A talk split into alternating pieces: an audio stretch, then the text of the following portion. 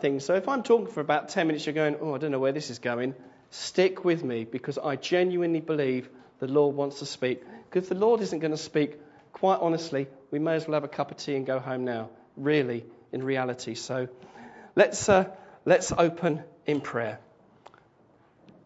Father, I pray that your Holy Spirit would speak specifically to me today. Amen. Right. We're doing a series in Hebrews. It's about real faith. We're on to number 10 already. Doesn't time fly when you're having fun? And uh, I'm going to read a good chunk of the Word of God because the Word of God is what we base our lives on. This is the central thing. This is what we believe in. This is our life. And we're going to read Hebrews um, 11, verses 23 to 29. And it's a, the tiniest overview of the life of Moses. Thank you, Helen. Awesome, isn't it? So here we go. Let me read these few verses from verse 23 to you. By faith, Moses' parents hid him for three months after he was born because they saw he was no ordinary child, and they were not afraid of the king's edict. By faith, Moses, when he'd grown up, refused to be known as the son of Pharaoh's daughter. He chose to be ill treated along with the people of God rather than to enjoy the pleasures of sin for a short time. He regarded disgrace for the sake of Christ as of greater value than the treasuries of Egypt, because he was looking ahead to his reward. By faith, he left Egypt, not fearing the king's anger. He persevered because he saw him who is invisible. By faith, he kept the Passover and the sprinkling of blood, so that the destroyer of the firstborn would not touch the firstborn of Israel. By faith, the people passed through the Red Sea on a dry land, but when the Egyptians tried to do so, they were drowned. So, the background here is the people of God had been in Israel. Joseph had, um, through miracles of God, had delivered his people, and the people of children of Israel had moved down to Egypt, and they'd been there probably for about 430 years. So, they come from their homeland because of a famine, a need. They come down to Egypt, and now they were getting thoroughly blessed and they were growing and increasing and just living normal lives. So if we turn to Exodus, which is the second book of the Bible, and we're just going to get a bit of background now on the, the life of this man, Moses. And uh, if you find it more helpful to close your eyes and kind of picture it as if it was a video or a DVD, then do feel, do feel free. But I'm just going to start from Exodus chapter 1 and read 7 through to 12 the Israelites were fruitful and multiplied greatly and became exceedingly numerous, so that the land was filled with them. Then a new king who did not know about Joseph came to power in Egypt. Look, he said to his people, the Israelites have become much too numerous for us. Come, we must deal shrewdly with them, or they will be even more numerous, and if war breaks out, will join our enemies, fight against us, and leave the country. So they put slave masters over them to oppress them with forced labor. And they built Pith, Pithom, I've been practicing that, and Ramesses as store cities for Pharaoh. But the more they were oppressed, the more they multiplied and spread. So the Egyptians came to dread the Israelites. Then um, the, uh, the Egyptians got very upset about this, so they had a, word, a quiet word with the midwives, and they said, whenever the Israelis have male children, just kill them, okay? But the midwives were more fearful of God than the king and uh, say some quite funny things, but I'll leave you to read that for yourself. But God blessed them, and uh, the Israelites continued to grow. So uh, we get to verse 22. Then Pharaoh gave this order to his people Every boy that is born to you must be thrown into the river, and let every girl live. Isn't that awful? So we're going to chapter 2 now. Now, a man of the house of Levi married a Levite woman, and she became pregnant and gave birth to a son. When she saw that he was a fine child, she hid him for three months. And when she could hide him no longer, she got a papyrus basket for him, coated it with tar and pitch. Then she placed the child in it and put it among reeds along the bank of the Nile. His sister stood at a distance to see what would happen to him. Then Pharaoh's daughter went down to the Nile to bathe and her attendants were walking along the river bank. She saw the basket among the reeds and sent a slave girl to get it. She opened it and saw the baby. Ah. And he was crying, and she felt sorry for him. This is one of the Hebrew babies, she said. Then his sister asked Pharaoh's daughter, Shall I go and get a nurse of one of the Hebrew women to nurse the baby for you? Yes, go, she answered. And the girl went and got the baby's mother. Pharaoh's daughter said to her, Take this baby and nurse him for me, and I will pay you. Hallelujah. Isn't it great when Babylon pays for the work of God? That's, that's one for another day. So the woman took the baby and nursed him. When the child grew older, she took him to Pharaoh's daughter, and he became her son. She named him Moses, saying, I drew him out of the water. Then the Bible goes very quiet for a few years. Interesting how the Bible goes quiet sometimes, isn't it? So, what's important? Verse 11 is important. One day, after Moses had grown up, he went out to where his own people were and watched them in their hard labor. He saw an Egyptian beating a Hebrew, one of his own people. Glancing this way and that, and seeing no one, he killed the Egyptian and hid him in the sand. The next day he went out and saw two Hebrews fighting. He asked one of them in the wrong, Why are you hitting your fellow Hebrew? The man said, Who made you ruler and judge over us? Are you thinking of killing me the way you killed that Egyptian? Then Moses was afraid and thought, What I did must have become known. When Pharaoh heard of this, he tried to kill Moses, but Moses fled from Pharaoh and went to live in Midian, where he sat down by a well. Now, a priest of Midian had seven daughters, and they came to draw, water and fill their troughs towards their father's flock. Some shepherds came along and drove them away, but Moses got up and came to their rescue and watered their flock. When the girls returned to Reuel, their father, he asked them, Why have you returned so early today? They answered, An Egyptian rescued us from the shepherds. He even drew water for us and watered the flock. And where is he? He asked his daughters. Why did you leave him? Invite him to have something to eat. Moses agreed to stay with the man who gave his daughter Zipporah to Moses in marriage. What happens quick, doesn't it? Zipporah gave birth to a son, and Moses called him Gershom, saying, I have become an alien in a foreign land. I was going to sing the Sting song at that point. but we're out of time. During that long period, the king of Egypt died. The Israelites groaned in their slavery and cried out, and their cry for help because of their slavery went up to God. God heard their groaning, and he remembered his covenant with Abraham and with Isaac and with Jacob. So God looked on the Israelites and was concerned about them. Now Moses was tending the flock of Jethro, his father in law, the priest of Midian and he led the flock to the far side of the desert and came to Horeb, the mountain of God. There an angel of the Lord appeared to him in flames of fire from within a bush. Moses saw that though the bush was on fire, it did not burn up. So Moses thought, I will go over and see this strange sight, why the bush does not burn up. When the Lord saw that he had gone over to look, God called to him from within the bush, Moses, Moses. And Moses said, to the bush. Here I am. it's a good idea to talk to your plants, isn't it? Do not come any closer, God said. Take off your sandals, for the place where you're standing is holy ground. Then he said, I am the God of your father, the God of Abraham, the God of Isaac, and the God of Jacob. At this, Moses hid his face because he was afraid to look at God. You bet, he was a murderer. The Lord said, I have indeed seen the misery of my people in Egypt. I have heard them crying out because of their slave drivers, and I am concerned about their suffering. So I have come down to rescue them from the hand of the Egyptians, to bring them up out of the land into a good and spacious land, a land flowing with milk and honey. Half an hour. Three key points I'd like to draw out. Now, Moses, I, I, looked it up. There's about 129 chapters about Moses, and um, but we've, we, the, what the Word of God seems to highlight is those three, five or six verses in Hebrews. So that's what we're going to be looking at. And I want to show us that by faith, Moses was protected, chosen, and prepared by God. By faith, Moses made kingdom decisions, and by faith, Moses' life still continued to point us, point us towards Jesus.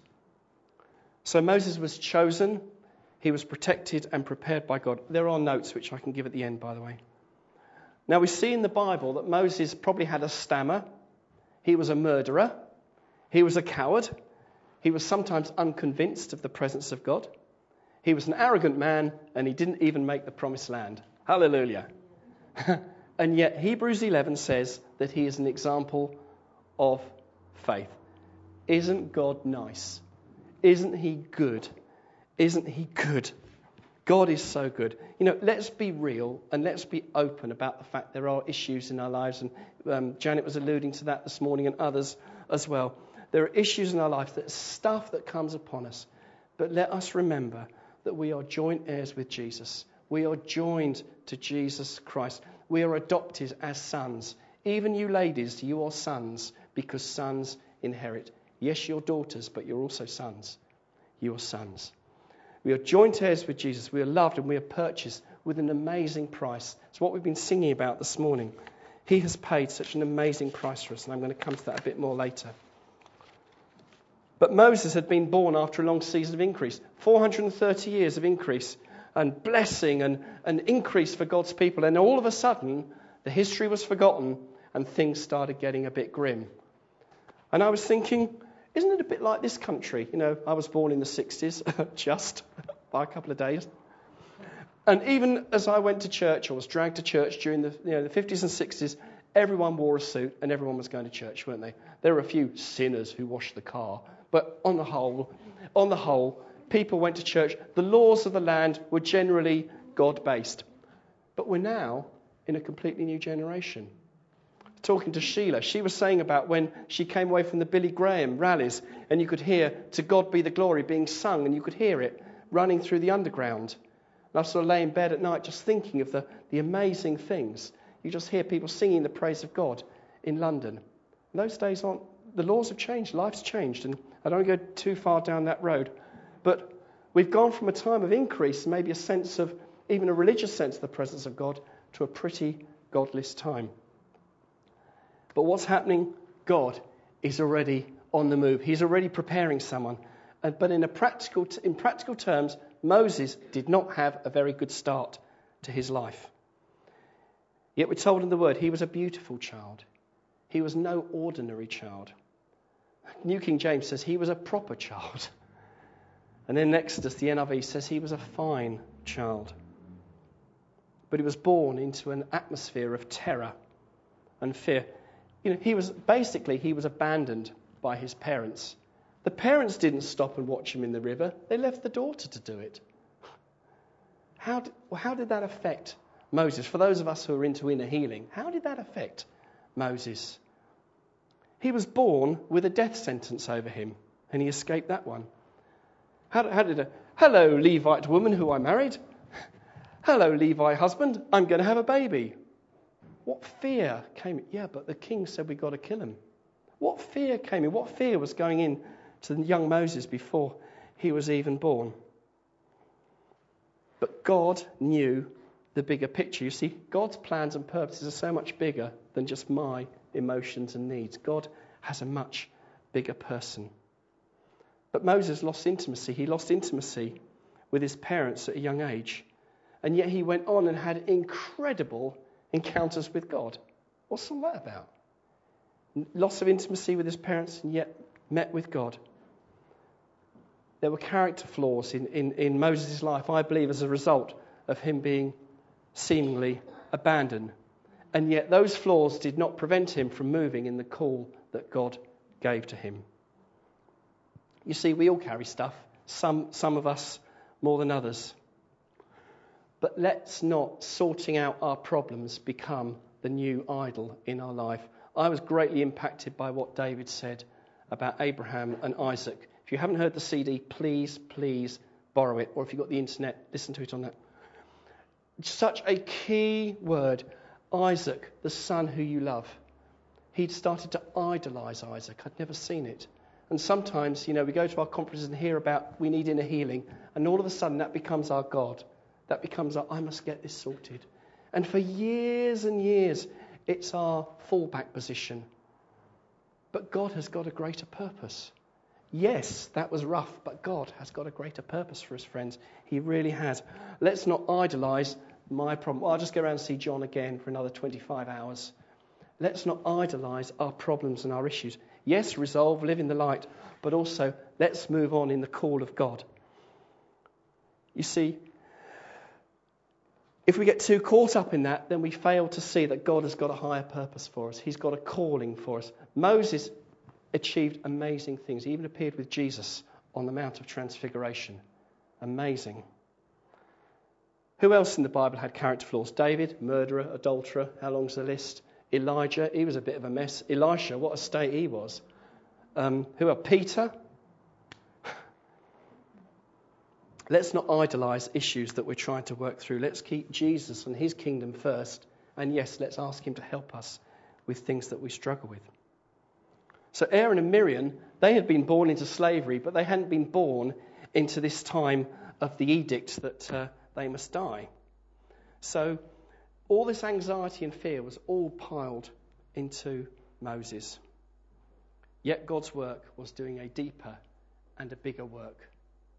Let us try by the Spirit of God to see in all of the stuff, maybe even all of our history, that God has got a bigger purpose. God knows what he's doing. Psalm 139.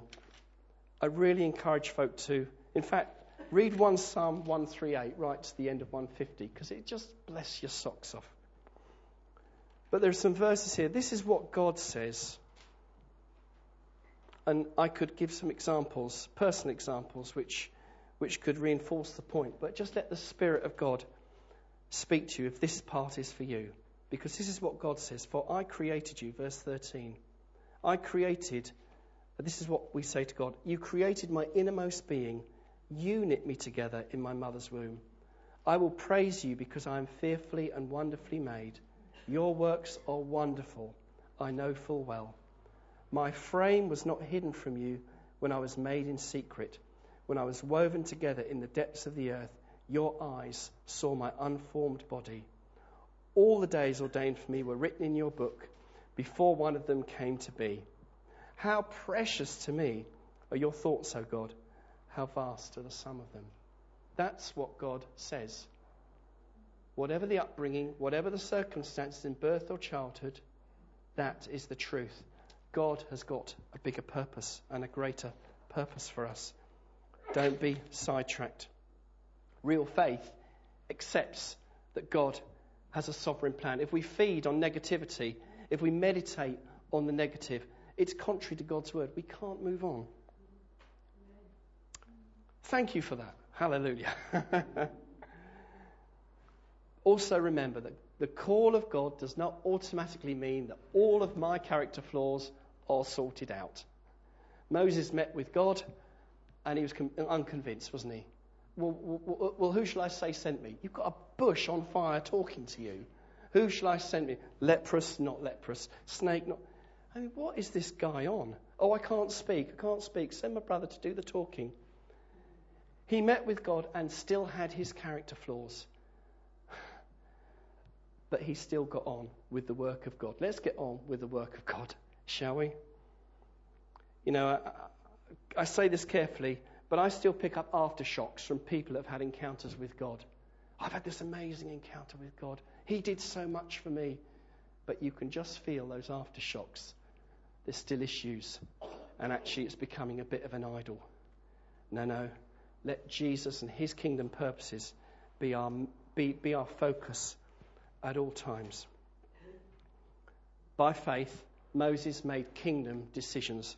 I think this is an important part for quite a number of us this morning because despite his weaknesses, despite faults in his character, he had to make kingdom decisions and he made good kingdom decisions. He didn't just sit up the mountain.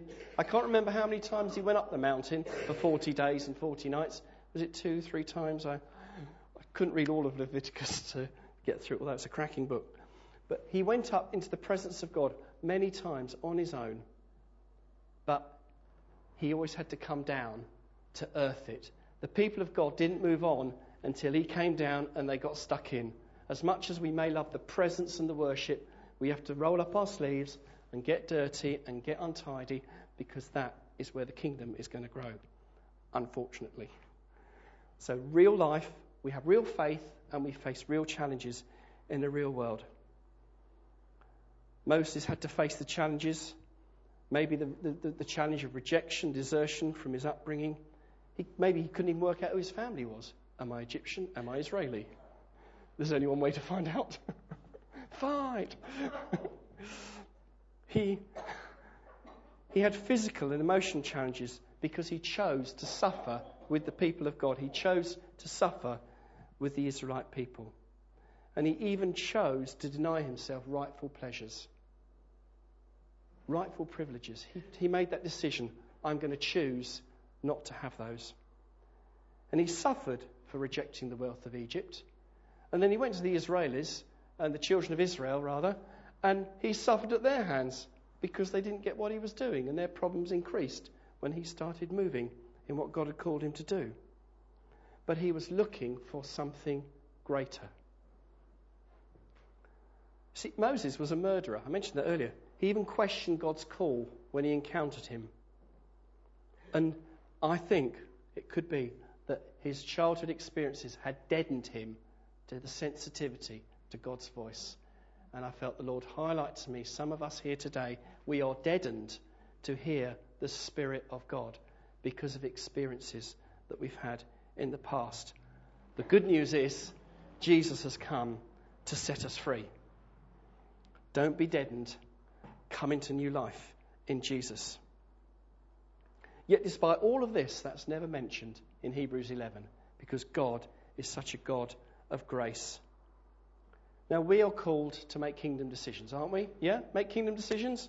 Where we live, where we work, what church we go to, where we spend our money, how we spend our times, where we go to retire. These are all kingdom decisions that uh, we have to make. But this isn't a legalistic list of stuff that we've got to get right. Please hear me on this. It is a response to our love for God.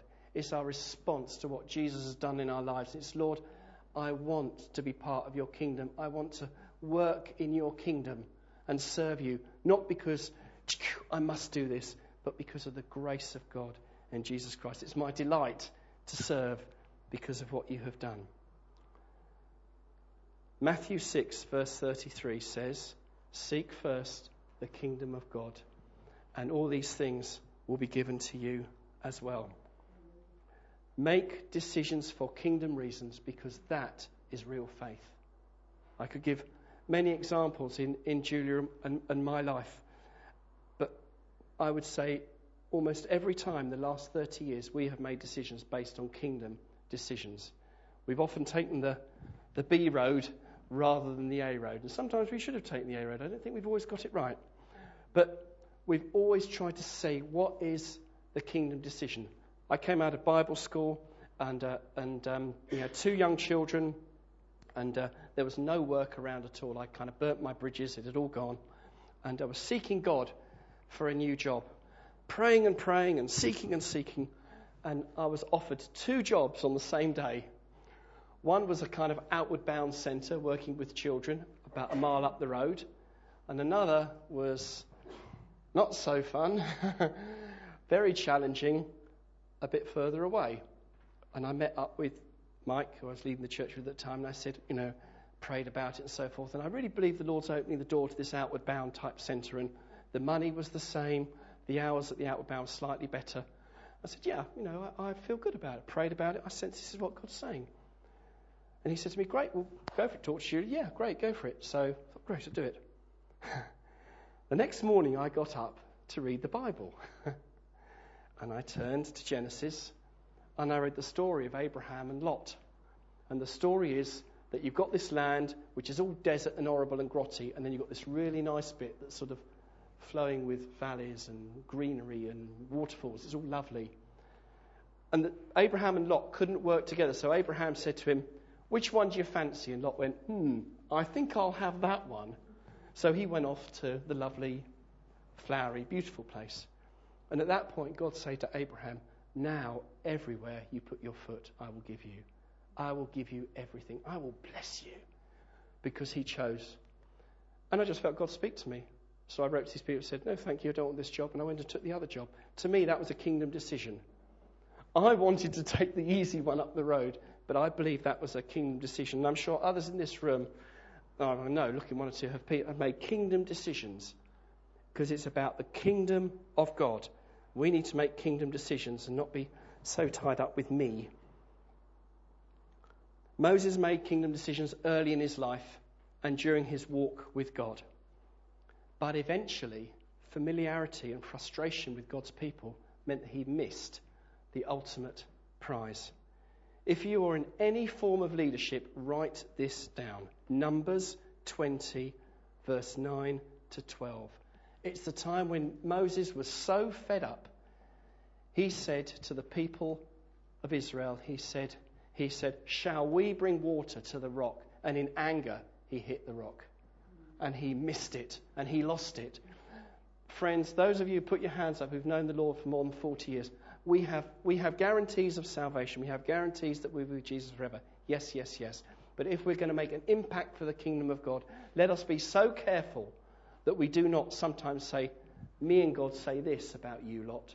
No, no, no. We are a family together. Moses take responsibility again and again and again and again. And then suddenly, just through exhaustion and weariness, he got too familiar with God. Yes, we love Jesus. Yes, he's our Father. Yes, he's our brother. Yes, he's our friend. Yes, he walks beside us. That is all true. But also, he is an awesome, glorious, unapproachable God who is full of might and full of power. And I need to be very careful not to dance into his presence all familiar. Oh, Lord, we're going to do this today. We have to be careful. One of the drawbacks of being in a charismatic church is we can become familiar rather than reverent. And reverent doesn't mean, reverent can mean, yeah? Let's be careful, especially for those of us who've been on this road a long time. God even had to say to Moses, Remove your sandals. He didn't even get it. he had to be told to remove his sandals. Let's be a people of God who remove our sandals before God tells us to. Finally, I believe that by faith, Moses' life points us to Jesus. It's the whole story of the Passover. Hebrews 11:28 says, "By faith, Moses kept the Passover and the sprinkling of sprinkling of blood, so the destroyer of the firstborn would not touch the firstborn of Israel. Now, the beginning of Exodus tells us the story about God's people being delivered from Egypt. And Egypt in the Bible is often a type or, or, a picture of what the world is like, a representation of the world. And God brings judgment on the Egyptians. And he says that he's going to go through the whole land and the angel is going to destroy the, every firstborn. Now, again, that sounds a bit harsh. Well, I thought he is a loving God. What's all this, what's, what's, all that, what's all this about? Well, he is a loving God because he made a way, because he said to Moses, each family is to get a lamb, the lamb is to be sacrificed, and the blood is to be put on the doorposts. Seems a bit old fashioned, doesn't it? But when the angel sees that, the angel will pass over so death would not come to the house. We could debate for hours about is God nasty and why do all these wars in the Old Testament? I don't know a lot of the answers to that, but what I do know is that God made a way. The Passover is what is highlighted in Hebrews. This is what is being written to the Christians of the time. God made a way, and now He makes a way, a permanent way for us, through the sacrifice of His Son Jesus. And that is good news because there's deliverance and freedom today. Jesus came, He lived a life on a re- in a real life on a real earth. He never sinned, and he gave his life on the cross and he died and he gave his blood that we could be freed and delivered. And we saw a couple of weeks ago again with David where Abraham took Isaac and, and he said, The Lord himself will provide a lamb. What a prophetic statement that was. Because John the Baptist said this he said, Jesus is the Lamb of God who now takes away the sin of the world. Jesus can take away your sin today, now. He can do that. It's because of the blood of Jesus that we're restored. It's, that's why we're saved. That's why, why we have a right relationship with God because of the blood of Jesus. And He still offers that freedom today. Not only new life in Jesus, but freedom from sickness, freedom from disease, freedom from, from demonic oppression by accepting Jesus as our Lord and Savior. Yes, we're working those things out. It's not a magic panacea. We are trying to work these things through. But this is what the Word says. And the more we pray for the sick, so as Barb would say, the more you pray, the more people are going to get healed. It's simple, childlike faith. It's real faith. Lord, I don't really understand all this, but if Jesus is real, let him show himself to me. Talk to me, help me, because I need you in my life. Exodus goes on in 14, 15. It talks of the magnificent deliverance that God brings to Moses. And immediately, there's a problem. immediately, the people, like me, are moaning and groaning and whining and whinging. But God, again, has already made a way. He provides water and so forth for them. So if you do meet with Jesus, if you do start walking with Jesus, it's not going to be easy. It's going to be a challenge. But He gives us someone called the Holy Spirit, the third person of God, who comes and lives within us. And He gives us the strength and He helps us. Hallelujah. Hebrews 11:40 says this. It says, "People in the Bible uh, says God has provided something better for us." People in the Bible who lived by faith, they had real faith in God, but some of them didn't receive what they'd gone for because God has provided something better for us.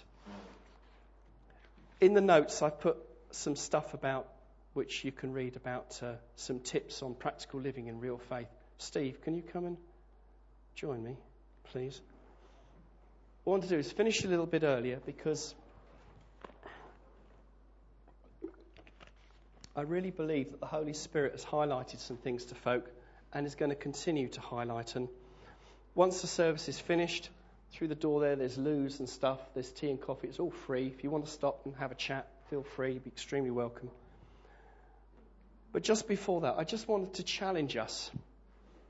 You know, has the Holy Spirit spoken to you this morning? As I prepared this, I felt pretty clear where I was going to go.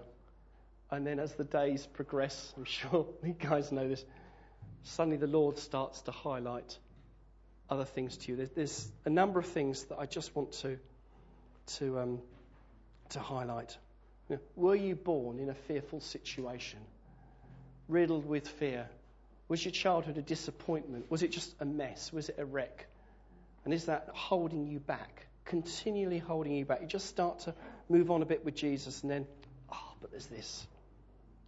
You know, there's freedom in Jesus today. Even if you've been prayed for before, ask again. Keep asking. Abandoned by your parents for whatever reason, God wants you to know that you have a higher purpose. He has called you for a higher purpose. There's work to do. Now, Daniel and his friends were taken into captivity. You know, these, they were princes of Israel. They were taught in all the ways of the Babylonians. Probably Moses was even taught how to do the wicked arts of Egypt and so forth. But they knew there was a God in heaven. And they stayed faithful to that God in heaven. Do you know that God has been watching over you, even if you've been in appalling circumstances? Am I making kingdom decisions? Are we making kingdom decisions about our lives, things we do, places we go, offering to help in the Sunday school, moving to Australia? What is God saying? What is God saying? Am I going to make a kingdom decision that may cost me personally? You know, can I really say, Father, not my will, but your will be done? I don't know, working on it.